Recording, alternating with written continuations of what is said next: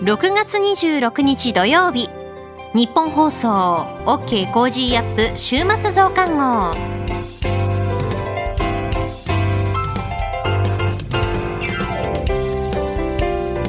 ニッポン放送アナウンサーの新行市佳です。OK Cozy up。週末増刊号。今週の放送でセレクトした聞きどころ番組へ寄せられたメッセージ今後のニュースの予定などを紹介していくプログラムです。毎週土曜日の午後に更新しています。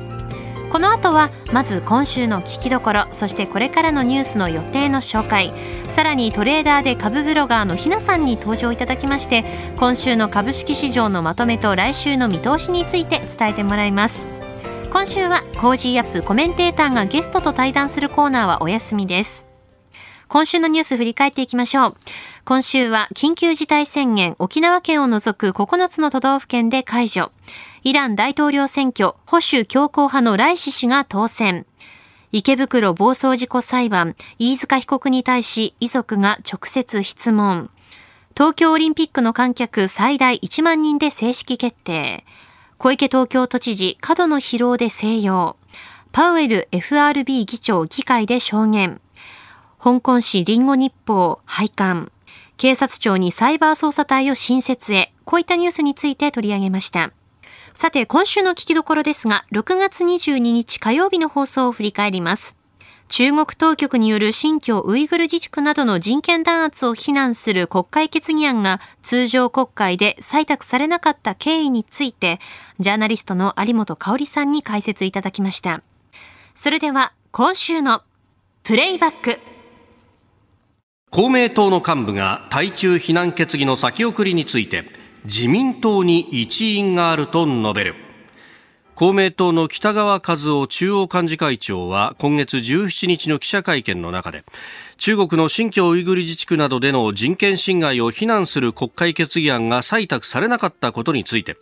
自民党がまず党内で一致しないといけないが最終的にそこまで至らなかったと語りました。中国との関係を重視する公明党が採択に慎重だったとの見方に関しては決議を止めた話は全くないと強調しております。16日に閉まった国会ですけれどもいやもうね本当にこのねなんかもう乾いた笑いしか出ないですよ、乾いた笑いしか出ない。これはもう本当にね決議を止めた話はないかもしれないけれども、決議を進めたって話もないですからね、公明党さんも。もちろん自民党は一部の議員の人たちが一生懸命ややろうとしてた、だけどとあの自民党の党本部の幹部とりわけ幹事長の周りは、はい全然積極的じゃなかったですからね。そのあたり17日発行の夕刊富士にありました、うん、そうなんですよ。これはちょっとね、はい、なんか思わぬ大反響になってしまっていて、ただその結局ね、私はまあこの時の内幕、はい、を取材して書いてるわけなんですね。要するに最後国会のもう最終盤、本当に明日閉まるかっていう時に。えええー、これをやっぱりどうしても今国会でということで、えー、自民党でこれを一生懸命おやりになっていたウイグル議連、チベット議連、南モンゴル議連の、うん、おまあ3、3つの議連の代表者、はい、表者。それからまあそのそれのね事務局的なことをやっていた人たちというので、幹事長室に行く、はい、そこでまああるやり取りがされた。これを夕刊富士に書いたわけですね。かなりつまびらかに。はいそしたら、その、実は私のところに、えー、翌日早速ですね、自民党のその幹事長室名で、はい、えー、文書が来ました。まあ、当然あんまり良くない文章なんだけれどもね。で、まあ、それに対してこの「夕刊富士」がですね、はい、毎日のように追撃してたわけですよ。はい、それで翌日もえーまあ、要するにこれも先週の木曜日にですねこの毎週私が書いている連載コラムで、うん、えー、その幹事長室におけるやり取りっていうのをつまびらかに書いたところ、まあ、かなりの反響がありまして、うん、まあ、それとそのネット番組でもその内容を全部話した、はい、そしたらかなりの反響があったと同時にどうも自民党の幹事長室周りあるいはそのの関係者のところに、まあ、抗議がだいぶいったということで。で、その、まあ、幹事長失明で私に対して文書が来たんだと。で、あの、ちょっと事実と違うんじゃないかみたいなご指摘の意図と、今のところちょっとぼやかしておきますけれどもね。あの、こちらはもう、かなり正確な取材に基づいているので私としては全くそのことに対して、えー、そういうあちらからですね指摘を受ける言われはないと思ってるんです。はい、で私は何よりも、まあ、この記事にありますように、まあ、自民党の幹部のお一人がですね、はい、まあ、この種の問題にあんまり興味がないというふうに言ったという、まあ、セリフを書いてるんですけどね。はいいや、だったら興味持ってくださいという意味合いもあって、もちろんその、おまあ密室でのやり取りなんでね、うんうん、えー、まあ私はそこにいたわけじゃないから、はい、えー、それをなんとなくぼやかして伝えることもできたけど、個人名も特定して、そのやり取りを書いたというのはですね、うん、興味ないんだったら興味持ってくださいって意味なんですよ。でね、やはりこれを今回、今国会でやらなかったっていうのは私はかなり、どうなってんの、はい、日本はというふうに国際社会からも思われる。それから国民の良心としてもですねちょっとこれはいかがなものかなと、はい、あのなぜならばこの対中非難決議というのは別に法的拘束力が何らあるものではないんですよ。例えば中国に対して実質的なその制裁をするぞとかそういう意味合いではなくて、はい、まあ一種の決意表明なんですね。日本はその人道人権を大事にする国としてそして例えば外交においても人権外交ということを掲げている国としてこのもう国際社会からですね、えー、各国の諜報機関やあるいはその国連までですよ、はい、あれだけ中国の影響力が強いと言われている国連ですらやっぱりその大規模な強制収容、うん、人権侵害、はい、えー、それからその集団レイプですね、まあ、こういうようなものが行われているという報告書を出してその裏付けもどんどん出てきてるわけですよ。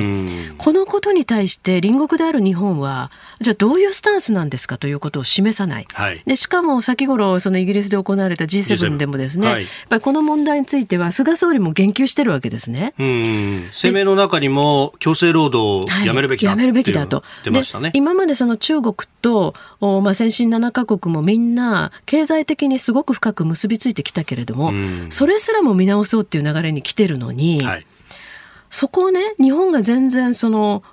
自分たちの、まあ、要するに精神すらも表明しないとすると、もうこれはちょっと大変なことでしょうと。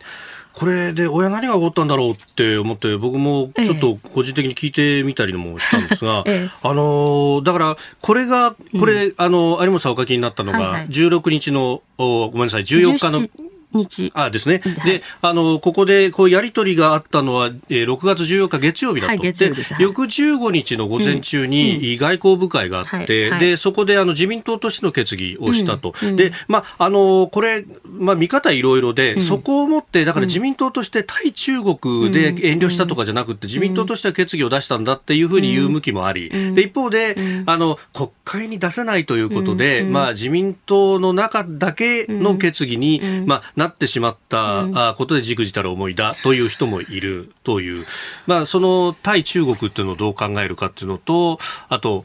その都議選に向けてね、うん、えー、公明党に譲歩しなきゃなんないんだみたいなことを言う人もいたんですが、実際どうだったんですか、ね、あのー、まず一つはですね、その外交部会で、うんうん、えー、決議をしたというのは、これは自民党の中の苦肉の策なんですよ。結局何もできなかった。ゼロ回答ということはさすがにやっぱり問題あるだろうということで、はい、むしろ急遽ね、うん。うん、えー、まあ一部の重鎮から知恵が出て、はい、それでもうとにかく外交部会では決議しようという流れになったということなんですね。はい、でただおかしな話でね、これその、まあ、これはね、あの佐藤正久外交部会長はご自身の SNS でちょっと反論されてましたけどね、はい、例えばミャンマーに対する非難決議は、非常にすんなり国会に出て、あっという間に通ってるんですよ。党内手続きだって、まあ、実際にそれを見た人に聞いたんですけど、国会の本会議場の中に入ってからサインもらってたって言うんですね、承認の。そんなぐらいでやっちゃうことなんです。つまり法案の審議じゃないから。はい、ということは、この対中非難決議も同じなんですけれども、相手が中国だと、はい、要するにその幹部会に出されたり、あるいはそのまあ、えー、二冠二国って言われるね、あの自民党公明党のあの幹事長国対委員長会議とか、はい、あるいはその責任者の会合とか、そういうものに何回も出されながら、最後もう一回外交部会に戻るんですかと。あなるほど。それからミャンマーのその決議に関してね、はい、えーまあ、そのまあ、ミャンマーでのその決議文そのものを、じゃあ外交部会が決議わざわざしたんですか？っていうと、そこはしてないんですよ。要するに、国会に直接出、うん、3月の末に一度ね、はい、ミャンマーのひに対するその非難の決議っていうのを外交部会でしてるんだけど、えー、それは、えーえー、その国会に出された決議文をそこで決議したわけじゃないんですよ。独自に外交部会として独自に外交部会がやったっていうことなんです。だけど今回は、これ前回配置で出しましょうねという文書、はい、そのものをもう一回最後に外交部会に戻して決議をするという、もうこれはだから自民党がとりあえず自民党としてはやったんだという形を作ったっていうことなんですね。なるほど。だけど、私から見ればね、やっぱりこれは日本のね、それこそその代表が集まる民主主義の府である、えー、国会で。堂々と、みんなで決議すべき問題だったと思う。やっぱりこれを日本は看過しないよと、中国と隣国であって関係も深いからこそね、やっぱりこの問題あることについては突きつけていくべきでね、その政治的意思も示せなかったっていうのは、これは本当に痛恨の極みだと思ってほしいし、それから今ね、それやっぱり自民党のその本部とか、まあ幹事長室側にですね、はい、抗議が来てるっていうことの意味を受け止めてほしいんですよ。例えば、うん、都議選には直接関係ないとは私は思うけれど、選挙を控えてるからこそやるべきだったんですよ。やっぱり国民の良心というのは、はい、むしろ今そっちに向いてるわけですね。だからその空気を読めないという意味で、自民党の、まあその幹部、周りですね、どうなってんですかと。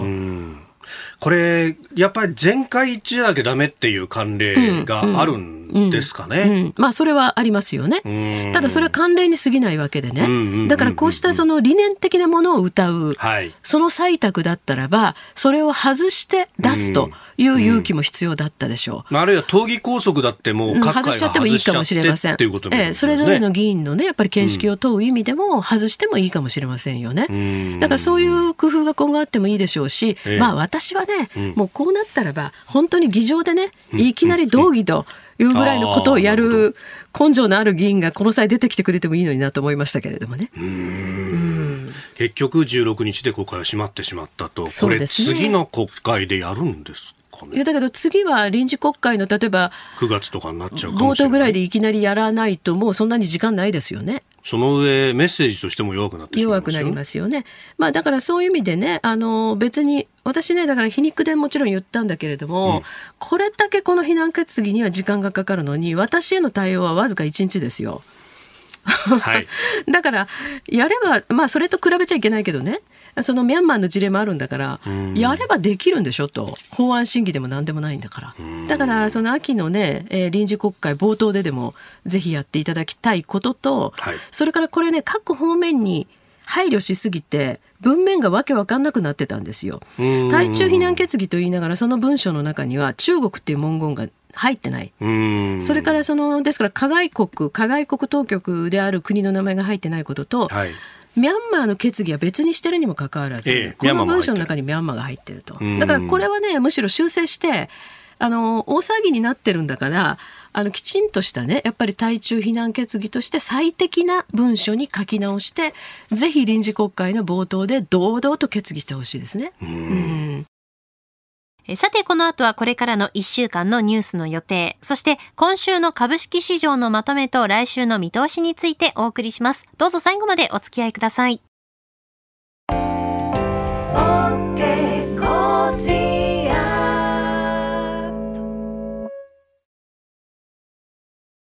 ニッポン放送アナウンサーの新行市佳がお送りしている OK Cozy up 週末増刊号。先週の日曜日6月20日にですね、私ちょっと取材に行ってきまして、その模様をこの時間お届けしたいと思います。えー、先週日曜日6月20日、マスコミ向けに選手村の内覧会が行われまして、そちらに行ってきました。あの、選手村はですね、晴海にありまして、私は勝どきの駅から歩いて向かっていったんですけれども、だいたい朝の6時30分ぐらいに集合して、えー、取材が終わったのが夕方6時過ぎだったので、もう本当に1日がかりの取材でした。あの、本当に盛りだくさんだったんですよね。選手村は、えー、敷地がですね、およそ44ヘクタールありまして、居住ゾーンと運営ゾーン、それにビレッジプラザという3つのエリアがあります。で、最大1万8000人の選手や関係者が宿泊できるようになってるんですね。44ヘクタールと言いますと、まあ、大体東京ドームがうん、9個分くらいですかね。えー、今日はですね、そのビレッジプラザと居住ゾーンについてその見てきた様子、取材してきた様子を、えー、お届けしたいなと思います。まずはビレッジプラザです。ビレッジプラザはですね、簡単に説明しますと、選手の生活を支える場所になっていました。例えば、日用品が買える雑貨店、郵便局、銀行、あとはフォトスタジオやカフェ、あとクリーニングができる、えー、場所もあるんですよね。あと、パラリンピックの期間中は、車椅子ですとか義足などを修理してくれるサービスセンターもオープンするんだそうです。そして気になる居住ゾーンなんですけれども、ここはですね、まあ、選手があの、本当に生活する場所になってくるんですが、居住棟14階から18階建ての居住棟があるんですけども、これがですね、21棟ずらーっとこう並んでいまして、もうこれが本当に圧巻でしたね。こんなに迫力があるんだなってびっくりしました。で、居住棟以外にも様々な施設があって、えー、例えばですね、ダイニングホールですとか、えー、複合施設、あと発熱外来、がありました。そして、いよいよですね、居住棟のその選手の皆さんが滞在するお部屋に、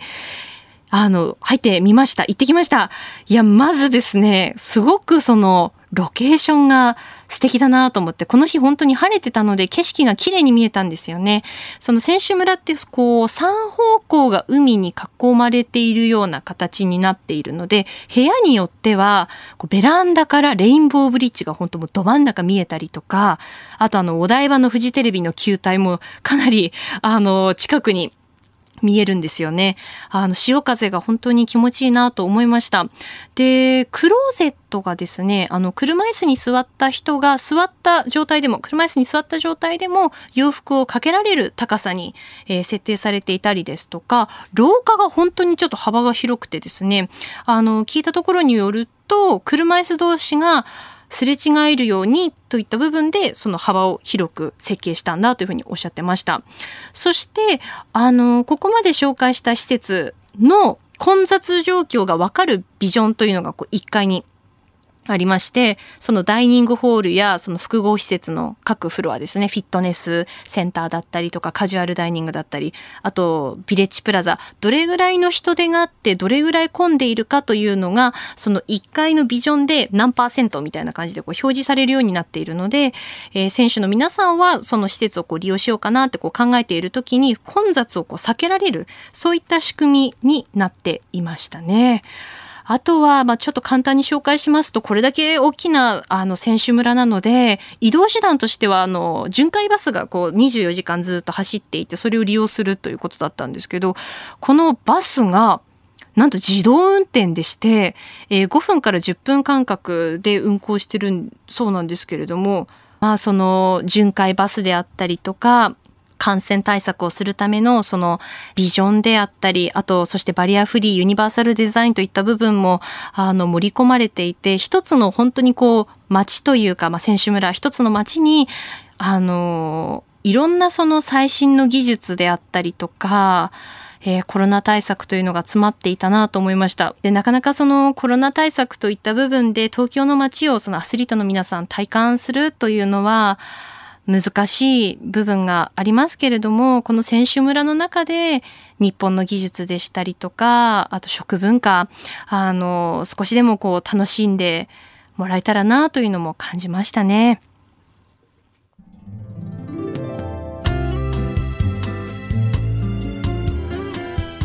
OK Cozy up 週末増刊号。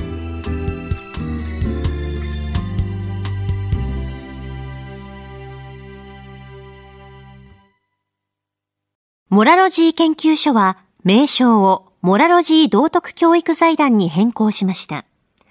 日本人の国民性、勤勉、正直、親切、そして約束を守る。これらは道徳によって支えられてきたとも言えるでしょう。今、この混迷の時代に道徳が必要とされています。あらゆるシーンで持続可能な社会の発展に、モラロジー道徳教育財団は、人づくり、国づくり、企業づくり、家庭づくりを応援します。道徳で人と社会を幸せに、モラロジー道徳教育財団。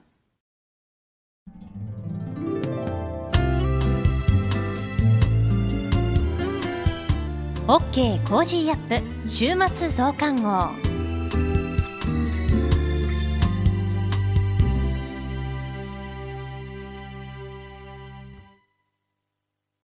ニッポン放送アナウンサーの新行市佳がお送りしている OK Cozy up 週末増刊号。えさて、今週は東京、大阪など緊急事態宣言解除になりました。北海道、東京、愛知、大阪、京都、兵庫、福岡県では7月11日までまん延防止等重点措置が適用されます。東京は街に賑わいが戻ってきたなという印象ですね。え、この時間は大阪とつないで緊急事態宣言解除になったその現地の様子を日本放送関西社の近藤さんとつないで、えー、いろいろとお話を聞きたいと思います。近藤さん。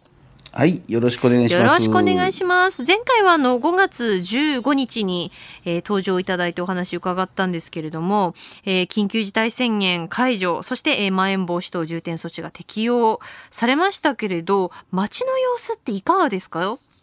まあ、コロナ前までとは言わないですけども結構人は戻ってきてますね。あそうですか、はい、へあの例えばその通勤通学のその公共交通機関の混み具合とかそういったところいかがですか？やっぱり通勤通学やっぱり月曜日からやっぱり一気に混み出しましたね。あそうですか、えーまあ、それなりにテレワークが減ってきたんかなという気もします。あなるほど。例えば車通りとかはどうですか？昼間が実は御堂筋とか車が増えてるんですよ。車も増えてるんですね、営業者もやっぱり増えてますね。営業者はい。そのまあ人手が増えてくる中でもこう皆さん対策は引き続きまあずっと続行しつつっていう感じですかね。そうですね。マスクしてる人やっぱり多いですからね。うんうん、きちんと。そうですよね、はい、飲食店はいかがですか？飲食店がですね、やっぱりあの19時までと提供というのがやっぱりまだネックになってて、うんうん、休んでるお店もあることはあります。あそうなんですね。はい、やっぱりもう開き直って開けてる店もやっぱりあるんですよ。えー、えー、えー、もう堂々と看板で6月21日月曜から営業再開。3名以上19時以降アルコール提供 OK と書いてある店もありますからね。へえ、あそうなんですね。えー、その飲食店のその人手というのはどうですか？お客さんどれぐらいいらっしゃいます？今。あでもそれでもやっぱり78割ぐらいはいるっていうのは聞いてますね。あ78割ぐらい、まあ、ちょっとそのコロナ前よりは少ないかなっていうぐらいですか？ただその今早めに開けてるお店が多いんで。お早めに。どれぐらいの時間から開けるんですか？3時とかね。早いですね。だからそのテレワークをやってる方同士が、はいはい、ちょっと来てさっき行こうかという方もやっぱりいると。はあなるほど立ち飲み屋さんとかですね。うん。そういうのがやっぱり聞きますね。あの以前お話聞いた時あの見回りする見回り隊みたいなこう方々がいらっしゃるっておっしゃってましたけど今ってどうなんですか？いや今回ね大阪府がその感染症対策認証飲食店って言ってね、うんうんはい、いわゆるゴールドステッカーを配布しますよと。はい。ただまあチェックポイントが43項目もあって、はあ、まあ、大変なんですよね。あのアクリル板とか CO2 センサーとか20枚ぐらい写真や撮ってアップしなさいとか、えー、この申請をしているところも多いんですけどもややこしくて面倒くさいとそういうのもあるんですね、えー、でもみんなお店の人嫌がってますよ嫌がってます？それでおお金をくれるんかっていうのそうでもないですからね。そそうですね。それだけのそのチェック項目に対応するための変な話もだからお金もかかるわけですよね。そこ全部クリアしようとすると。そうです。うんそうなるとなんか出費だけがどんどん出てってそれでいて収入がそんなになくてってなるとちょっといいね。そうですよね近藤さん行きつけのお店の方とかは今どうしてらっしゃいます？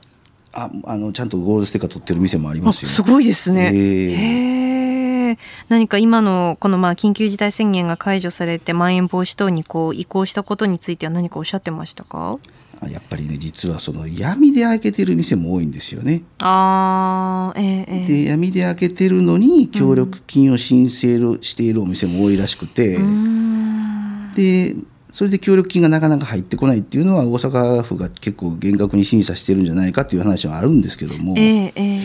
そういうちょっとお店の二面性があるっていうところにすごく不満を持ってると真面目にやってるとちょっとバカを見るという言い方なんまあまあ悪い言い方になりますけども、えー、そういうふうに思ってらっしゃいますね。あたんが、うん、この月曜日からまん延防止になって、うん。うんうん、飲食店がオープンしますってなった時に、はい、先週の土曜日は本当にあのお酒を配達する問屋さん、はい、むちゃくちゃ忙しかったらしいですよ。あそうなんですね、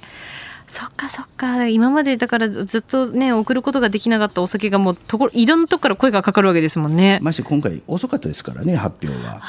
そうですよね。確かに、えー、そうなると例えばそのおしぼりの業者の方とかも結構じゃ忙しかったでしょうね。土曜日はすごく忙しかったって言ってましたね。うんえー、今現在の大阪の状況を関西支社の近藤記者にレポートしてもらいました近藤さんありがとうございましたありがとうございました続いてこれからのニュースの予定を紹介します6月27日日曜日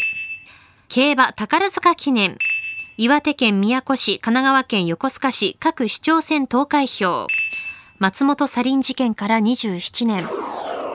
6月28日月曜日。テニスウィンブルドン選手権開幕。G20 外相会合開催。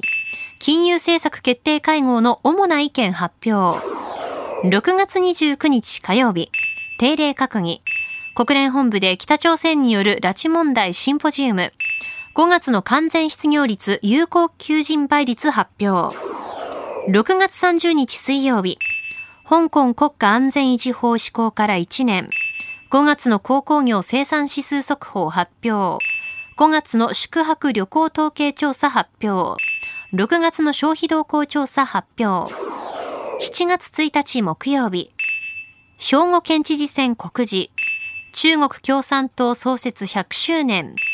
香港返還から24年、ゴルフ日本プロ選手権開幕。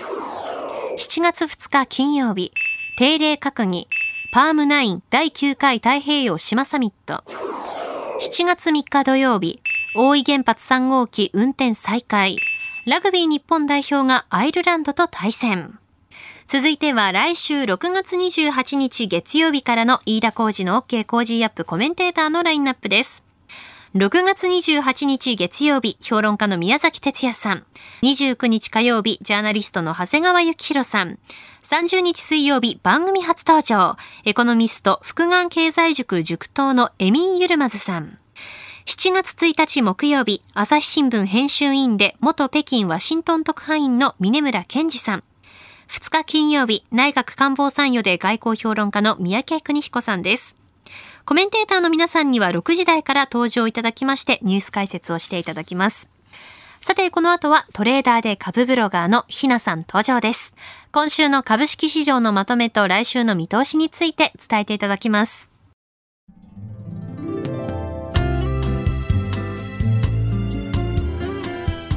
OK Cozy up 週末増刊号。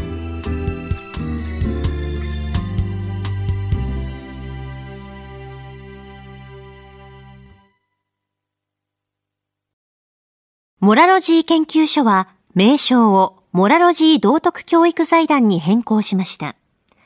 日本人の国民性、勤勉、正直、親切、そして約束を守る。これらは道徳によって支えられてきたとも言えるでしょう。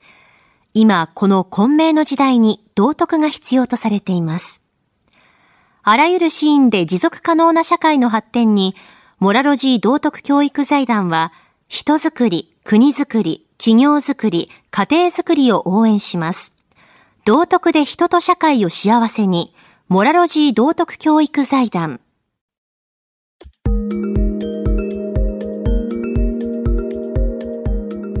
OK Cozy up 週末増刊号。今週の株式市場のまとめと来週の見通しについてトレーダーで株ブロガーのひなさんに伝えてもらいます。ひなさん、よろしくお願いします。ひなです。今週も個人投資家の視点で今の株式市場をお伝えいたします。今週の一つ目のポイントは、好材料と悪材料です。ニューヨーク市場では、バイデン大統領と上院超党派グループがインフラ投資計画をめぐり合意したため、景気回復期待が高まり、S&P500 やナスダックが共に過去最高値を更新しました。この流れを受けて、25日の日経平均株価は終値ベースで6営業日ぶりに2万9000円を回復しました。半導体製造装置や電子部品などのハイテク株や鉄鋼、非鉄、銀行といった景気敏感株に買いが波及しています。ですが、国内ではコロナウイルスの変異株感染者の増加傾向に対する懸念ですとか、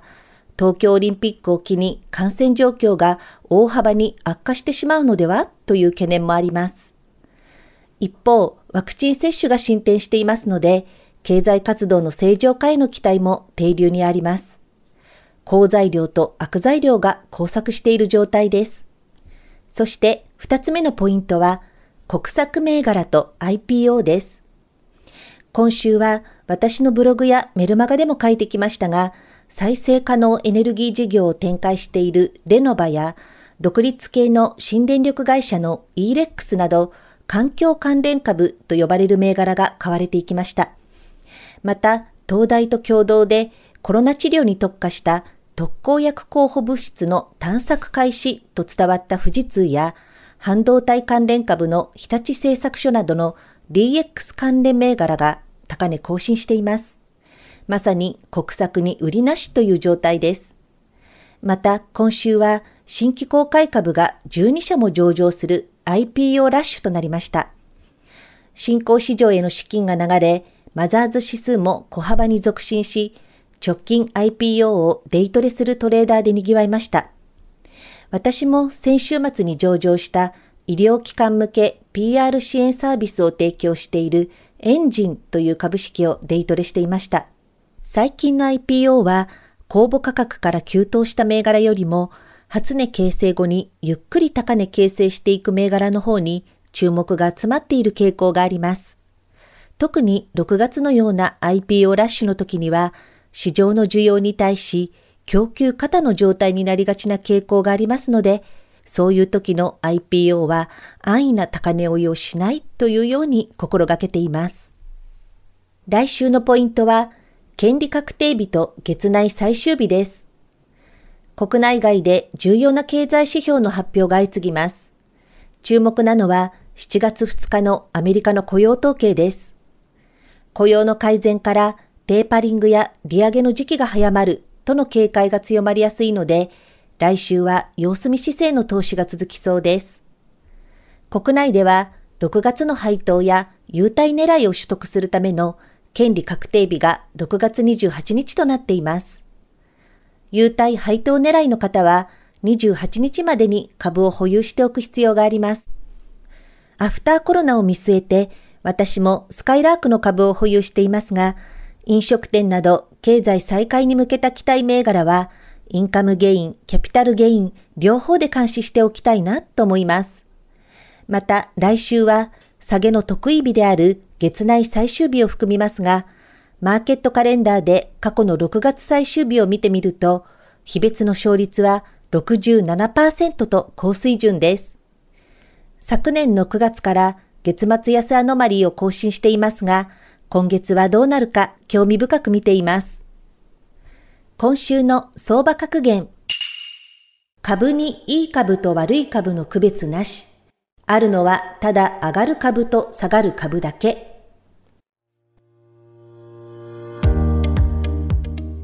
業績の良い有料な企業が良い株とは限りません。赤字の新興企業が悪い株とも限りません。成熟しきった大企業の株価は今後何倍になるという可能性は低く、また歴史の浅い小さな会社でも時流に乗って高成長を続ければ株価は何倍にもなる可能性があります。どんなに良い業績の会社でも投資家に人気がなければ株は上がりません。投資家にとって良い株とは上がる株、悪い株とは下がる株という通常とはちょっと異なる投資能での判断が投資をする際は必要となってきます。以上、ひながお伝えしました。トレーダーで株ブロガーのひなさんに今週の株式市場のまとめと来週の見通しについて伺いました。ひなさんのひなの株ブログではおすすめの銘柄、株の話や投資情報など発信しています。ぜひこちらもチェックしてみてください。あなたと一緒に作るニュース番組ニッポン放送飯田浩二の OK Cozy up 平日月曜日から金曜日朝6時から8時までの生放送でお送りしています FM 放送 AM 放送はもちろんですがラジコやラジコのタイムフリーでもお楽しみください OK コージーアップ週末増刊号ここまでのお相手は日本放送アナウンサーの新業一華でした。